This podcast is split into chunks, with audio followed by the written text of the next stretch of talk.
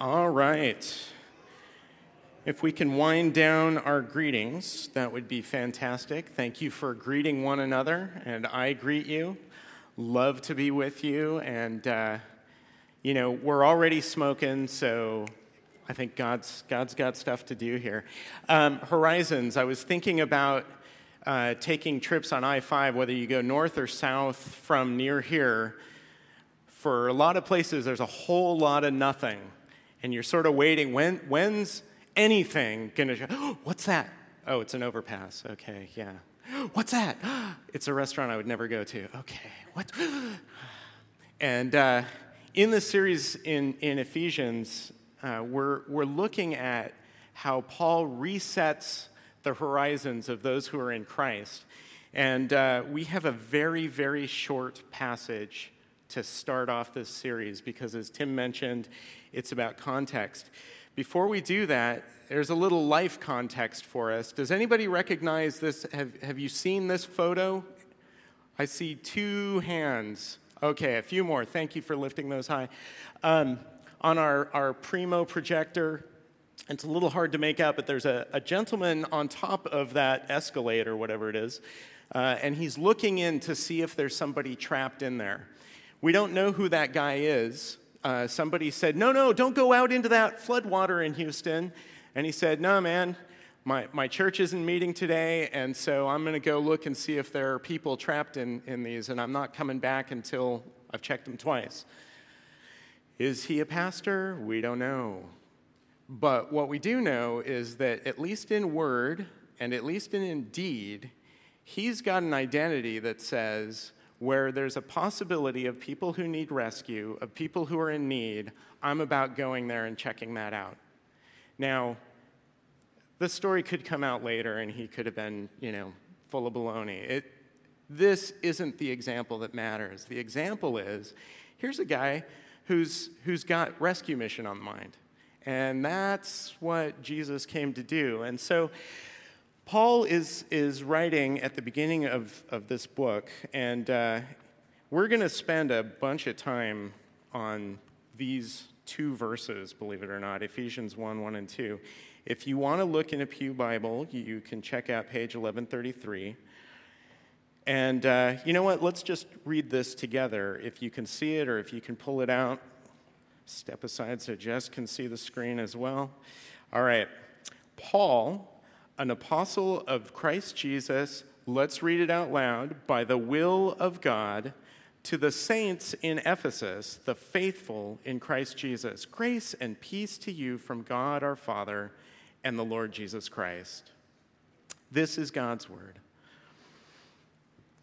And God, as we, as we look at what these, these verses that I personally have glossed over a bunch of times are really talking about, would you open our minds and our eyes, our ears and our hearts to what you want to communicate to us individually and us collectively as Church of the Valley about who you are, who you've made us, and what you've called us to do. In Christ's name, amen.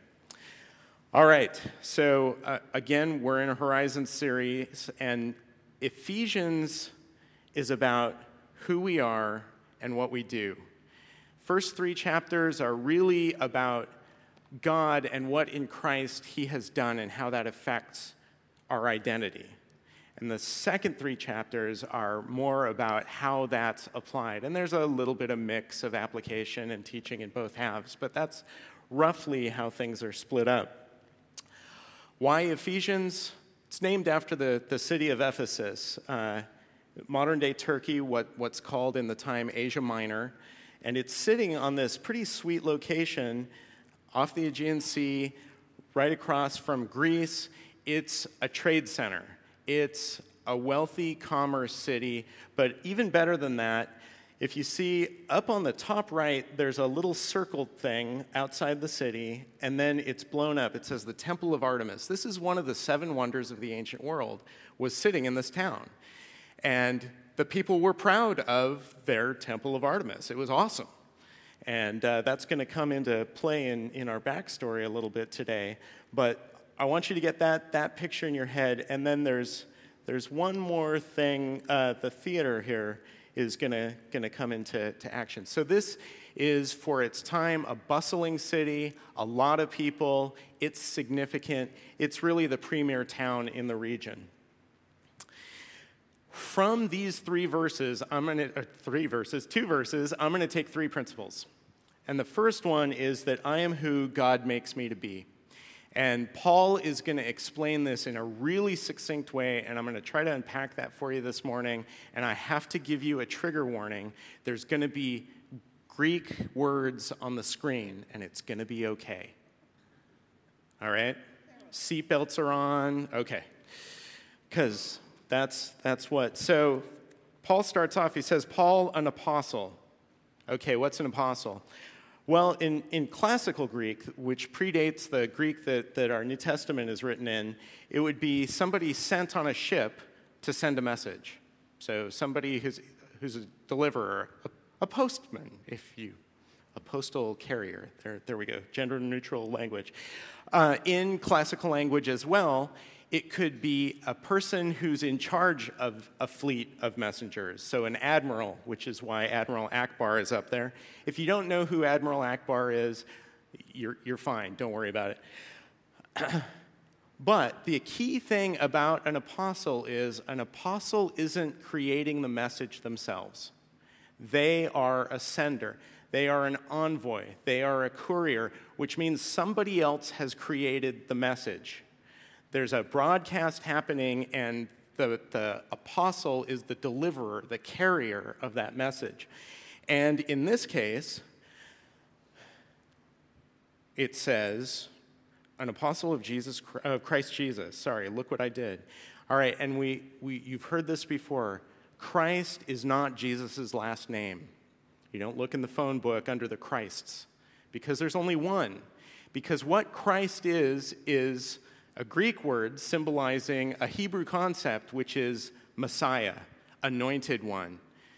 Multiple kinds of people got anointed, but what that word was talking about in Hebrew thought was the king who's going to come and set things right. So when Paul inverts our normal word order here and says Christou Iesu, he's saying Christ Jesus, he's saying King Jesus. He's got what we call a high Christology. Jesus isn't merely a man who taught, he isn't uh, a guru, he's a king. And he's saying, I'm an emissary of this king. Okay? Then he says, by the will of God.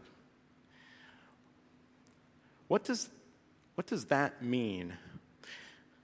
One of the things it does is it harkens us back to actually what Jesus said. At one point, Jesus' mother and brothers come and they're like, he's teaching all kinds of crazy stuff. Let's, let's get him outside and have a word with him. And somebody, a messenger, comes from them and says, Hey, Jesus, they'd like to talk to you. And he's like, My mother and brothers are those who hear and do the will of God. So Jesus was all about, in his earthly ministry, seeing and doing God's will and teaching people to see and do God's will. And that's, that's what Paul is about. So he's a messenger of Christ Jesus, and it's part of God's will. There's this thing that's happening. So if, if we ask ourselves in Paul's life, how did God's will uh, being an issue come about? Well, let me uh, find my reference here in, uh, in the book of Acts, in chapter 16. Paul actually wanted to go to Asia Minor, and he said, but the Holy Spirit said no. So sometimes the will of God is such that I want something denied. God says no. Boy, we live in an era where saying no is not not well received, whether you're a child or, or a fully grown, mature person. But Paul accepted a no from God. Later in Acts 18, Paul comes through Ephesus and uh, he wants to stay longer, but he has to move on. And the people say, Oh, won't you stay? And he said, I'll come back if it's God's will. he's willing in, in his coming and his going and his staying and his leaving to be under the command of God because he sees himself as a messenger rather than his own free agent with his own message and his own agenda. Paul is a sent one of King Jesus, and he takes that seriously in how he carries out his life.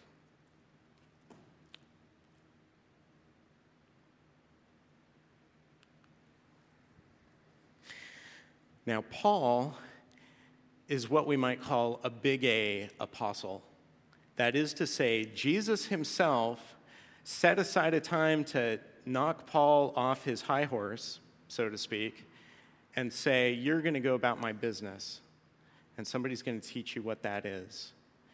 And the disciples of Jesus who remained faithful were commissioned as big A apostles. They were taught by Jesus himself, sent by Jesus himself. You and I aren't that, but every single one of us who's a follower of Christ is a little A apostle. We are sent ones. Are we sent by our pastor? No. Are we sent of our own accord? No. Who are we sent by? The same one. We are emissaries of Jesus. And this process of creating disciples is all about expanding the pool of emissaries and reaching groups who Tim can't reach, who whomever can't reach, because we're the ones with connections to them. We're the ones who know the groups that they're in. So, my first question for you this morning is Where has God sent you? Do you know? Do you have a ready answer for that, or is that a question mark in your mind? Give it some thought. Do you have family members for whom you are literally the only emissary of Jesus Christ? If so, that's God's will for you. Doesn't mean that you need to be wearing Christian t shirts or hitting them over the head with something. It means you've got to listen to what God does to send you or restrain you. Where, on the other hand, is your way blocked? Now, I just heard uh, from a, a, woman who she has three children, and the, the two teenagers uh, have said, We're not, we don't believe in God. We're not in with that. Well, this is a problem that, that Christian parents get to deal with at some point. Not everyone, but a lot of them. Her way right now is blocked to be the person who can articulate the message of Jesus Christ to them because she's mom, because she's had her chance over the years, and somebody else in their life right now is going to have to be the person who comes in with a complimentary message who says, Here's what Jesus did. Here's how the conflicts that you see in, in your worldview right now were melted away for me, and I'm not that same voice you've been hearing. She's not responsible for how they've responded to her message. All she's responsible for is being a representative of her king. She's done that. How are you responding to God's expressed will? If a door has been closed, are you pounding on it? Are you waving your fist at God?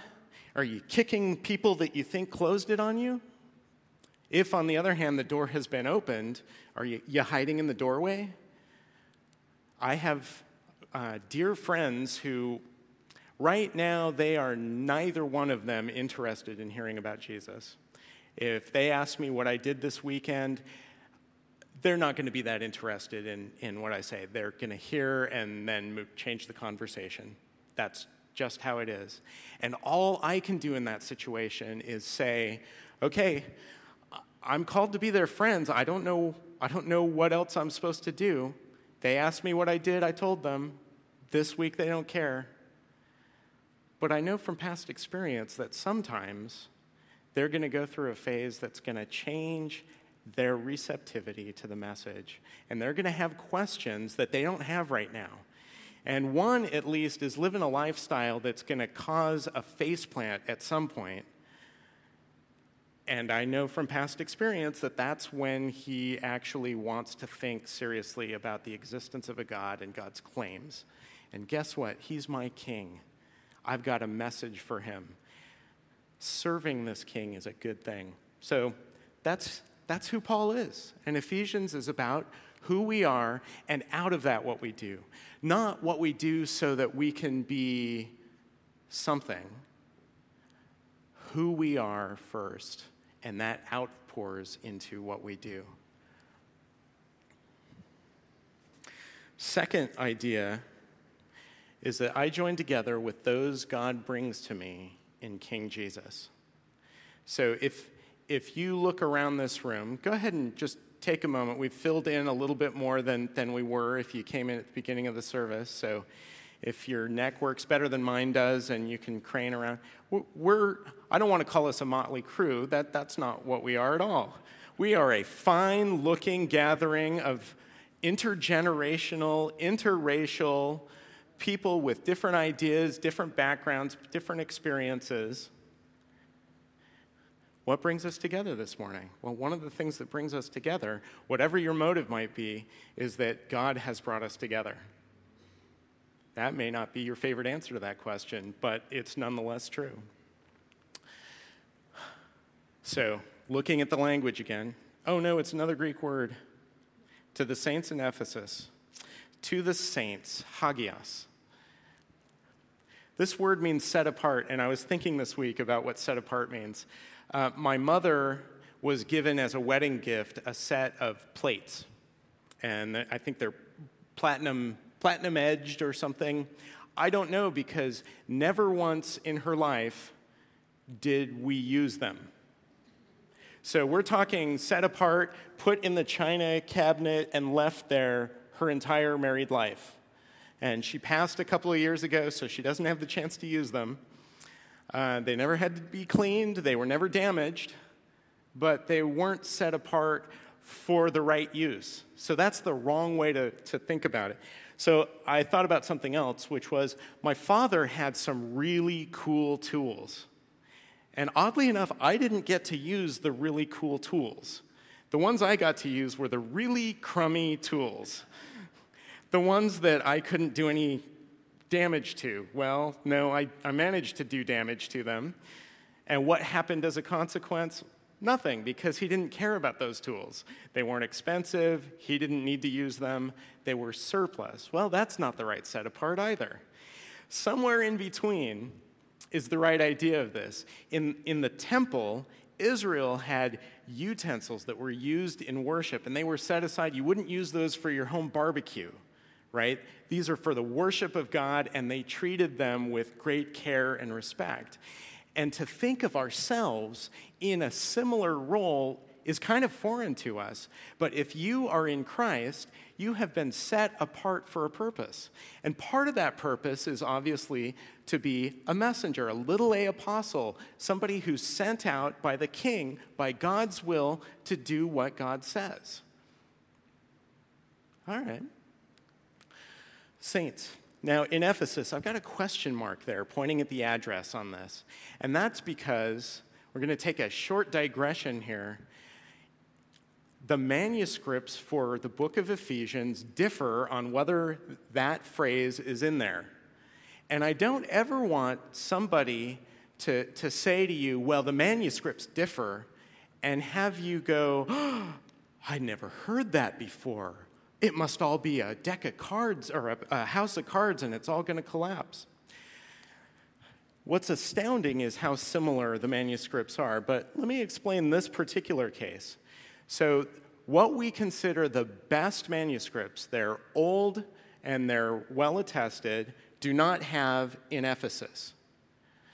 Many more do have it, but they're not considered the superior ones. Which one's right?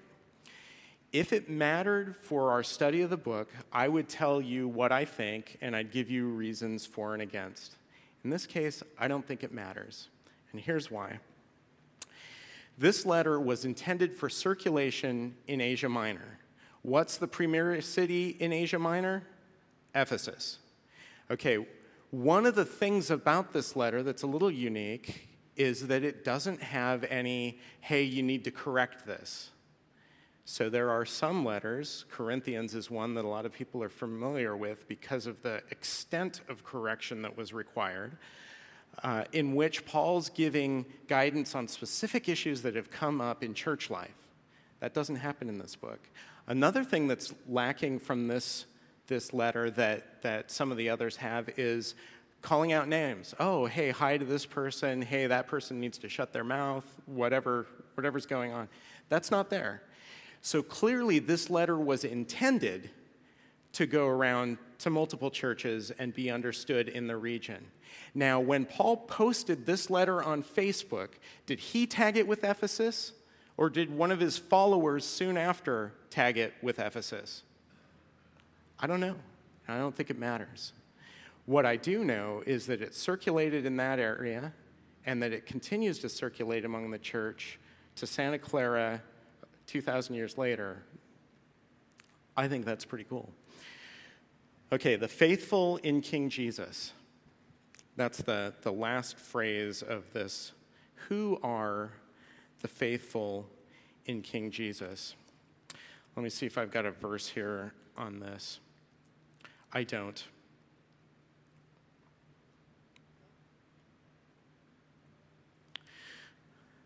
What does faithful mean in this context?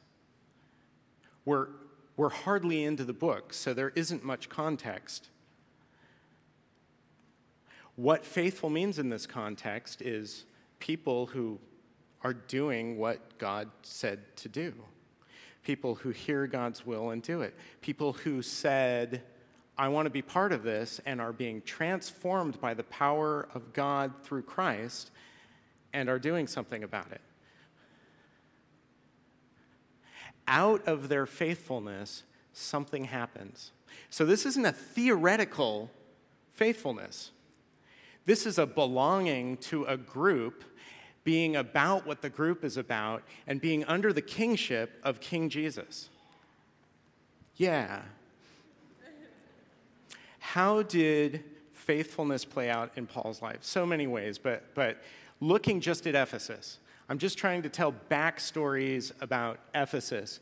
So, in Ephesus, a guy named Apollos shows up, and he's, he's, he's in a strange situation. Based on the Hebrew scriptures, he is affirming Jesus as the Messiah. He understands that much about him, and he's teaching this. And some, some folks who had rolled with Paul who'd done ministry with him and made tents with him happened to be in Ephesus at that time, and they hear this and they're like, man, he's onto something, but he doesn't get the whole story. And they pull him aside and they go, okay, Apollos, there's, there's more to the story than that. And they talk about Pentecost has come, and we are now in an era where the church exists and where God's people are united in something other than the notion of Jesus as Messiah. And the thing that's amazing to me is that Apollos is clearly a brilliant guy and he listens to these people, okay? When was the last time somebody gave you correction and you listened to them? Just listen. I'm not saying anything, listened. And then what does he do? He takes it, takes it on board, and he becomes part of the crew.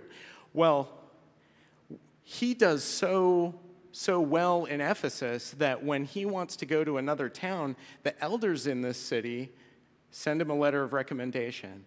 They go, okay, we know this guy and we're sending him with, with our understanding of who he is and what he's about. We know who he is, we know what he does, we commend him to you. Ephesians, I'm telling you, is all about who we are and what we do. But what's really cool is that when Paul is writing 1 Corinthians, he notes that he and Apollos are in Ephesus at the time. So Paul now is in Ephesus, Apollos has come back to Ephesus, and they're hanging together. And this brilliant, brilliant guy, Apollos, and this brilliant, brilliant guy, Paul, probably both of whom a bit high personality individuals, are working together they're ministering together. They are on the same team in a way that doesn't cause them to act like they're at war. That's, that's how Paul, Paul built disciples who built disciples. But not everybody was with him. There's two kinds. In, in Acts 19, there are a couple of, of interesting cases. The, the first was the, the classic example, one of my favorite New Testament stories, these brothers see that Paul, in Jesus' name, can cast out demons. And they go, cool, let's do that. So they become Jewish exorcists who, in the name of Paul's King Jesus, cast out demons. And in the incident related in the book of Acts in chapter 19, it doesn't go so well. One of my favorite uh, bits that a, a pastor I, I, listen to sometimes does is he, he says, okay, so, so they confront this demonized person and they start the fight wearing pants and they end up without pants. They're, it says they run beating and na- beaten and naked away. He says, if, if you start a fight with pants and you end the fight without pants, you, you lost. but what did they want? They wanted the power that they saw Paul wield in Jesus' name. And the demons go, We know who Jesus is. Oh my. And we heard of Paul, but you, whack. There was another kind of opposition, people who weren't with Paul, and that was more of a resistance. Ephesus, if you remember at the beginning, they had this wonder of the ancient world, and it was a temple to Artemis. Started as a regional mother goddess, and then the Greeks kind of bolted on their, their goddess Artemis, and, and they had this combined representation. Well, okay, so we already said it's an attraction. So, hey, let's go to, to Artemis World uh, here, here in Ephesus. So you get off your cruise ship and you get taken. It probably wasn't quite like that, but you've got silver workers who their whole livelihood is on making idols of this, on making trinkets for tourists, whatever it is. There's an economy that's built around having this wonder of the world, having people worship this goddess. And here comes Paul saying there is one God, one God only, and bam, it blows up their whole economic system, their whole understanding of the world, their whole understanding of the significance of their town and they're left filled with fury and rage. And they gather in the theater, and for two hours they chant, Great is Artemis of the Ephesians! Great is Artemis of the Ephesians! Great is Artemis of the Ephesians! And finally, they're only settled down because the clerk of the city says, Okay, these, these people that you're protesting haven't done anything. If they do do something, we've got courts. And here's the thing you've basically started a riot. The Romans don't like riots. They don't send in the, the peaceful envoys, they send in troops to quell riots. And so the people who were upset about the proclamation of there being one God and its reception by the people were mad, mad as hell, I'd say, about what happened how it threatened their livelihood, how it threatened their world, and they, they reacted in rage. And the reality is that not everybody is with us. Not all of them will join us. Now, them is a really dangerous word in this context. I don't want to misuse it. This isn't us and them. But this is an acknowledgement that those who are in Christ bow to a king who those who worship Artemis of the Ephesians don't bow to. And there are conflicting priorities there that until they're resolved, there's not a we in a sense. Now, can, can they be good citizens of Ephesus? Can we be good citizens of Santa Clara? We must be. But understand that that's not going to be sufficient all the time, that there are going to be people who are enraged by how you look at the world, who you are and what you do because of it.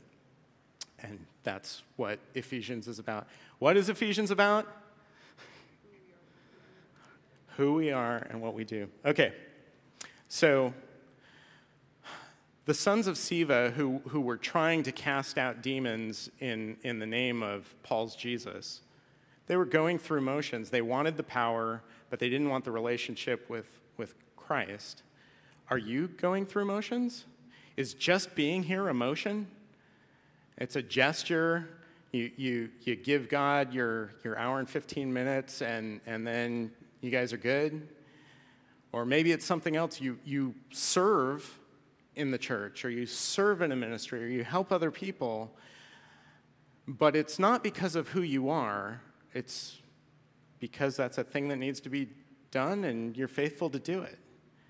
I can appreciate that at one level, but we are here to serve King Jesus. And so I have to tell you that if your intention is to serve King Jesus, going through the motions is not what he's looking for. So, what might God be asking you to surrender as you know him better? The Ephesians were being asked to surrender their whole city's identity and one of the pillars of its economy. That's a huge deal. And here we live in, in Silicon Valley where what's produced has a significant draw for people who want to boost their image uh, based on the technology they carry and the way they're able to portray themselves. This isn't a great place if what you're looking for is to go a different direction. Okay. That leads to a harder set of questions. How are you exposed to criticism for your faith? If nobody ever complains about your faith, I'm just going to say, first order explanation of that is either they're unaware of it or the content of your faith is inadequate to cause offense. Now, what was the content of what Paula and the, the church in Ephesus, what offended them? Just the very basic reality that there is one God and he came to earth in Jesus Christ to rescue people. That was all it took. And for many people today, that's all it's going to take. Even harder, I think, is how are you contributing to the commotion inside the church? So, nobody's foolish enough to sit here and, and say, you know, great is having this kind of music for two hours. And yet, churches fight not just bicker, but sometimes divide over things like that. So the question is if things, if things are bothering you, are you taking them to the person who can do something about it? Or are you chanting behind the scenes where it's not going to make a difference? All right. The third thing is so who we are and what we do together means that together we experience a different kind of life, the life that God gives in King Jesus. And here again, I want to look at the language for a moment. Um, so the, the words grace and peace, I, my eyes glaze over when I read those English words because they're vague. Okay? Grace, grace to you. You're going to hear that in church all the time. What does it mean? Well, here's a couple of things it means. Um, it's, it's a tangible blessing. And I don't mean it's, you know, here's a check. I don't mean here your back pain is gone, because I will testify I've got some this morning. Okay, but nonetheless, I feel like right now I have God's blessing because I, I got to read about his greatness this week. And that's a privilege I, I really appreciate. I get to be on his team as a little tiny a apostle sending the message. That's great. The other thing is that grace from God signifies his approval. And if you know anybody who's been starved for approval, you will know the lengths that we can go to in pursuing that in ways that are super unhelpful for ourselves and others. We, we claw, um, we, we pout, we scream. There's all kinds of ways that we respond. And the reality is that in Christ, we have God's grace, His approval, His approbation. He says you are significant. Because when He's looking at a follower of Christ, He's not looking directly at us, He's looking through Christ. He gets the best version of us. The version that, that in Christ, together, we are coming to resemble. Okay, and then peace, eirene. Um, First thing it does is harmonize. So I don't just mean we get along, we don't fight. What I mean is we complement one another together. In an ideal scenario, you get to use your gifts and you get to express your passions in a way that complements the, the skills and talents and passions of other people in the gathering. And then together, we function in a way that's completely different than it would be if we were individually following our own gifting. Um, I guess I should also mention the, the happy dance person. Um, that's not somebody who got hit by a car. That's somebody who's experiencing peace in, in it, it's a little bit like the blessing. Well being is, is the word I'd use in a tangible way. And, and despite the back, that's how I feel today. I'm ready to you know, click my heels together with my quarter inch vertical jump there. Uh, that's the kind of peace that Paul is talking about. And then he says, what does he say? He says, From God our Father, which is God is my Father. In what sense is God my Father? In what sense do I get to step toward the, the creator of everything, the sustainer of everything, the one who has a claim on everything, and say, Hey, Dad, there's a familiarity in that that's just, it's almost obscene. And yet, that's what Christ bought for us. And when, when we gather together, we get to bask in that. That's good stuff. All right, last thing. You notice two crowns. That's because Paul uses a different, different phrase here. He says, Lord Jesus Christ. That's what the English translation, curio e Iesu Christu. Lord Jesus Christ. Christ, we already said, means Messiah, which is what? King Jesus is his name, and Kurio. This is a Greek concept. It could mean something as trivial as sir. Pardon me, sir. Pardon me, Kurio. But it could mean as something as great as an emperor. It could mean Lord God. And in this context, what, what Paul is doing is saying, King Jesus King. So all the things that, that together are going to distract us and together are going to cause us to, to mutter and fight and gnash our teeth. When we get the context that we together are serving the King of all kings, that blows a bunch of that stuff up. What does it mean? What does it mean to be in this situation? In, in Paul's circumstance, in Acts 20, I believe, he's saying farewell to the Ephesian elders and they're crying because they know where he's going, there's danger, and they fear he's going to die. And indeed, as it turns out, it takes a while, but yes, he does. And he is so full of that kind of grace and peace. He is perfectly aware of the danger, and yet he's got a jump in his step because he's got the privilege of living a life that God made him for and called him to and said, Paul, this is your life, and now go and live it.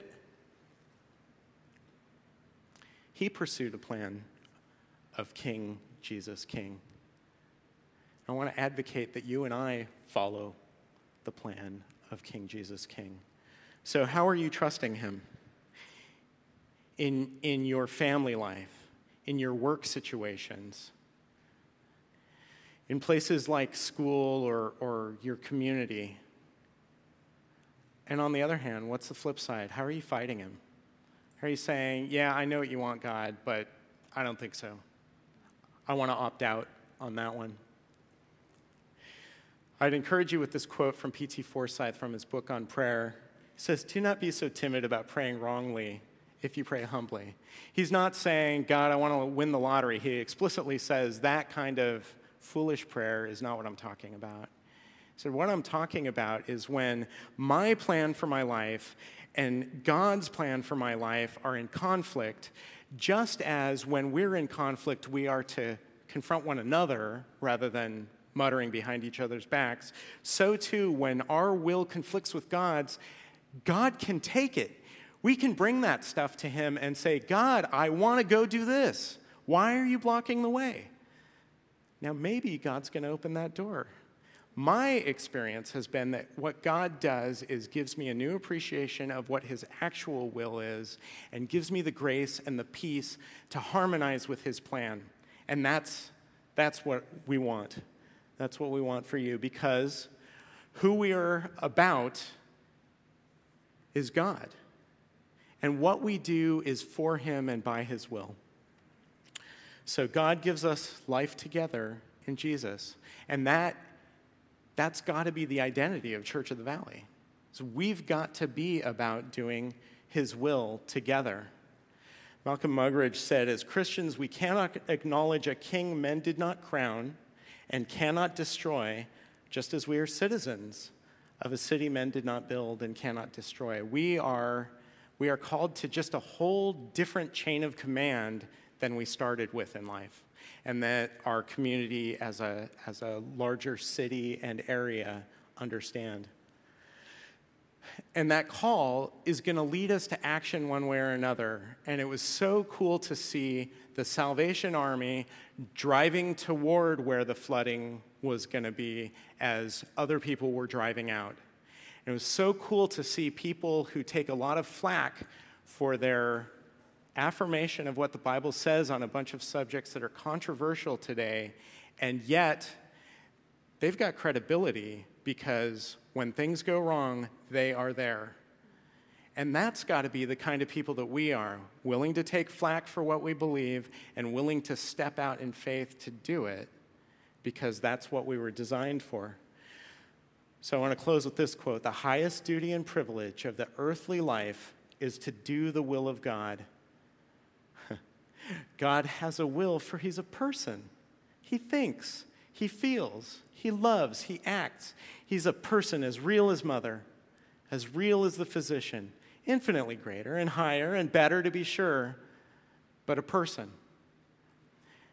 And what Paul is advocating for the Ephesians and what we're advocating for Church of the Valley is that we look at that person and we say, God, I want to be about what you have defined me to be, and I want to go do what you call me to do.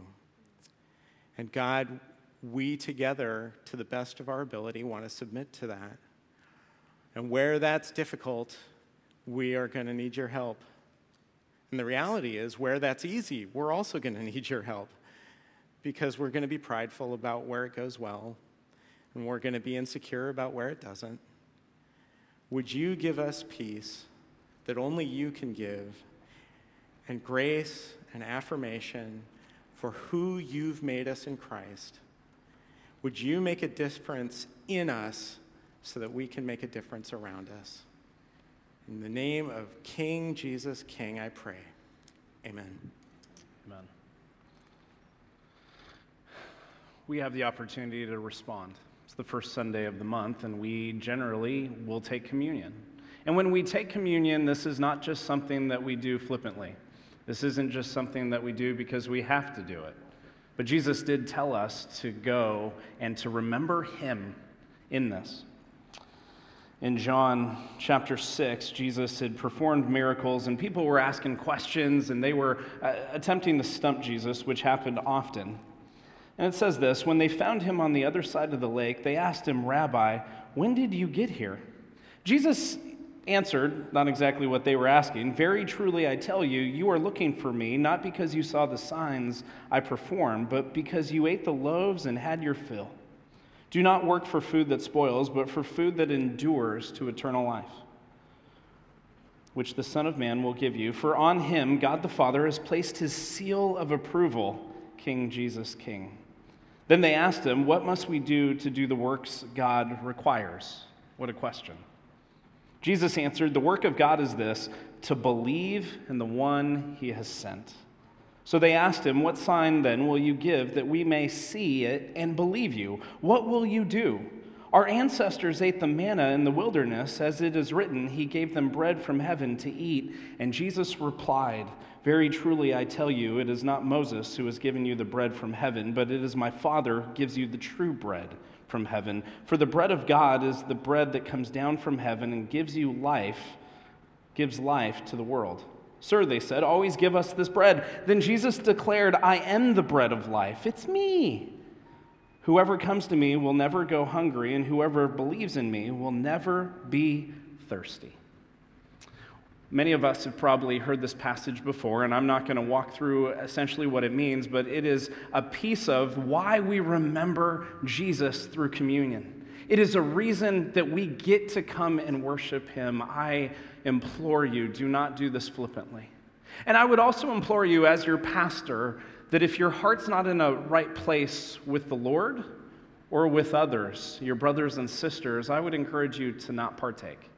That may not be how everyone sees it, but this is something that we get to do with a joyful heart, just like giving of our offering. And so I would encourage you to come here with your heart in the right place to partake with brothers and sisters all over the world who do this in remembrance of Jesus.